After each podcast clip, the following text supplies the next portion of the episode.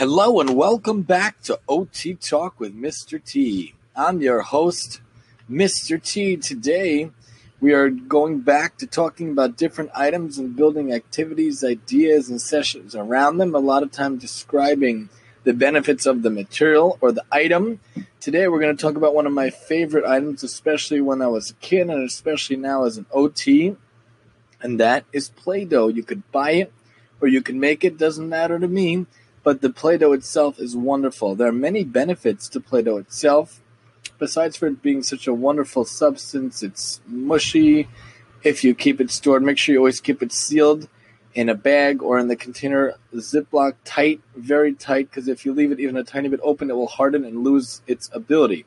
But it's good for fine motor skill development. It strengthens the muscle tone in the hands. You could squish it, you could squash it, you could roll it, you could flatten it, and it's proprioceptive, its sensory components, its sensory motor, it is tactile for the hands, it's olfactory for the smell, and it's good for science and math. It's fun, it's good for self esteem, especially when kids can make things. You can't go wrong with Play Doh. You could literally make anything and it can't be wrong. It's awesome. It's not just for kids, it's for adults, a great stress reliever, a great stress reduction kind of type type of idea, type of thing to use. If you're too embarrassed, then use it on your lunch break. You're too embarrassed, then sit behind your desk and use it, but you need something to keep you calm, relaxed, and this brings us back to our childhood, and it's so awesome. It also encourages pre-writing and other skills like cutting and threading and pencil holding, all by using this Play-Doh, especially if you're using the pincer grasp of the thumb and the pointer finger, and especially using our tripod, the favorite one of the thumb, the ring finger, and the mid, not the ring finger, excuse me, the thumb, the pointer finger, and the middle finger. It's also calming and therapeutic. It's a soothing activity to use it, and it could help you ease tension, release energy, increase focus, and increase concentration. It's good for creativity, it's good for imagination. Again, you can't go wrong with it. You can make anything with it and you won't be wrong.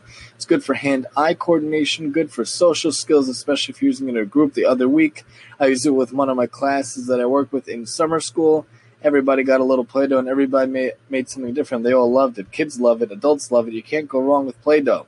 And it's good to promote play. Of course, the way we teach kids different skills is through play. The primary occupation, the primary being of a child is play. So whether they're in school or in their home, everything should be around play. That's why to me it doesn't make sense as a sidebar. It doesn't make sense to me why there's such a focus in academia. Kids need to be kids. Kids need to play. If you need to teach them, make sure it's through play. Make sure it's done in a fun, enjoyable, bright kind of a way.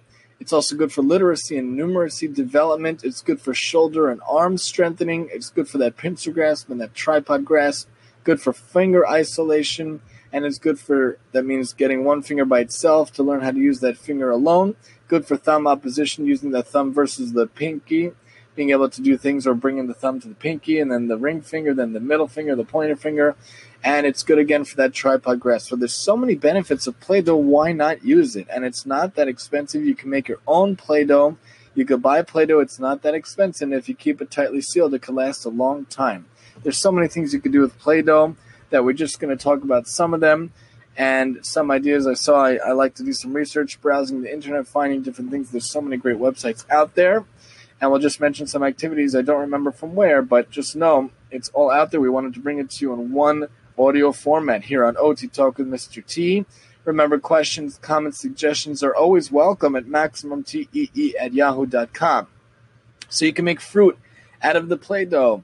You can make a garden idea out of the Play Doh. You can build a stand. You can make garden items. You can make fruit items, make vegetable items out of it. You can pretend you're in a grocery store with the Play-Doh. Also, Play-Doh sells many sets from the brand itself, involved in the grocery store and involved in the home, as if it's baking and so many different things. You can make a bakery out of it. You can make cakes and pies out of it. You can make ice cream out of it. Especially they have those cones. Kids can really go to town with it, pretend that they're adults, pretend they're selling things and of course, it's good to practice those things. You can make an outer space kind of an astronaut or a moon out of the Play Doh. I saw that you could also dig your hole, holes of the eraser into the Play Doh, making like craters, which is cool. You could also make things of nature. You can make leaves out of the Play Doh. You can make flowers out of the Play Doh. You could pinch it. You could rip it. You could tear it. You can make sculptures out of it. And one of my favorite things to use Play-Doh for is beads and small objects in the Play-Doh. And you put, you have the kids find the objects, put the objects in, use those little fingers and the tripod grasp or the pincer grasp to take the fingers out. Of course, that's good for pre-writing. And I also like to use Play-Doh to cut it with scissors, holding the scissors properly with the thumb in the top hole and the pointer and the middle finger in the bottom, and they go chomp, chomp, chomp on the Play Doh. It's a good texture for them to practice the cutting with it. I also like to use Play Doh and make it into a snake and, and have them cut it with a knife, a real knife, for transferable skills. So as long as you're supervising them and it's plastic and they're safe with it. You could also make Play-Doh and aromas. Of course, making the Play-Doh itself homemade is a great class activity by itself. There's so many recipes out there. It could take a good period, easily relatable to science, easily relatable to math, easily relatable to ELA as well. It could relate to anything. Play-Doh is that awesome.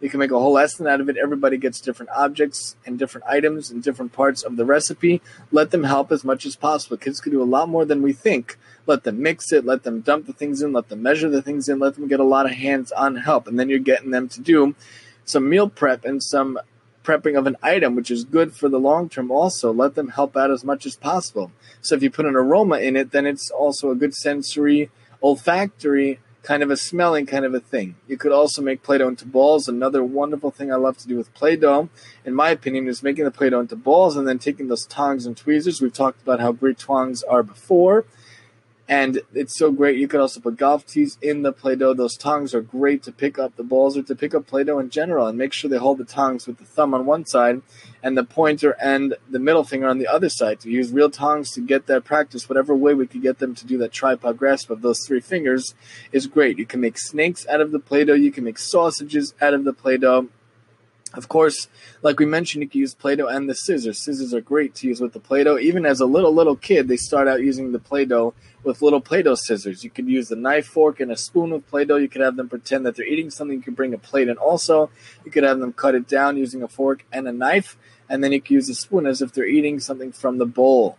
Then you can make a nest of eggs out of the Play-Doh. You can make a caterpillar out of the Play-Doh. You can make a snowman out of the Play-Doh. You can make a rainbow out of the Play-Doh. You can make cake, pizza, pancakes, or spaghetti out of or a spaghetti cake and spaghetti out of the Play-Doh as well. Go to town with the Play-Doh. The Play-Doh is awesome, easily usable, easily manipulative, and it's such a good thing. So much fun. You can make snails out of it or robots out of it, and you can make the spaghetti or and you can put spaghetti in the Play-Doh and you can roll the spaghetti around the Play-Doh or the Play-Doh around the spaghetti. We're talking about actual noodle spaghetti. You could also make paper umbrellas out of the Play-Doh, and you can make the base out of the Play-Doh, make an umbrella out of the paper, out of the Play-Doh too, and you can put paper involved as well, and a toothpick too. You can make you can use it with straws and with toothpicks and with buttons and pasta. With the Play-Doh, you could also pretend it's a vest or a shirt, putting buttons on it. You could also make it look like a shirt with making it into sleeves, and you could put pasta with the Play-Doh as well. And you can make a popsicle man with the Play-Doh to make it look like a person. You can make Play-Doh minions, which I find very cute, especially if you have yellow and blue. Go see the movie if you didn't. It's phenomenal and very cute. You can make monsters out of the Play Doh. Letters are easy to make out of Play Dohs. Numbers are easy to make out of Play Doh. Shapes objects, words you can make out of Play-Dohs, especially someone's name. Everybody loves their name, especially kids, and sentences you can make out of the Play-Doh. So it's good to work on letter identification and letter formation, number identification and number formation as well. You can make a volcano out of the Play-Doh. You could write with the Play-Doh or into the Play-Doh using a toothpick or popsicle sticks. You could do a treasure hunt to find the items in the Play-Doh. And then there are Play-Doh mats where you laminate it and plastic sleeve it. You can put the paper in a plastic sleeve and reuse it. They have so many cute things where you can make out of the Play-Doh using that base of a plastic mat. A picture you can make like fi- finish the snail. Play-Doh Pictionary gets the item made with the Play-Doh. Play-Doh board game. Go look it up. Monster Play-Doh Smash board game. You could buy it. You could build roads with it and you could do beads with Play-Doh. You could get feathers with the Play-Doh to make birds, and you could do Play-Doh jewelry with the bracelet, necklace, rings, or etc. These are just some ideas. Of course, you can use cookie cutters as well, and paper clips in the Play-Doh, and glitter in the Play-Doh, and make geometric shapes out of the Play-Doh as well. Of course, it's not an all-inclusive list. Although we do love Play-Doh, it's great in OT land. We love it here on OT Talk with Mr. T. Join us next time with Mr. T as we talk about plate crafts, building some session ideas and activities around plates and I'm your host, Mr. T.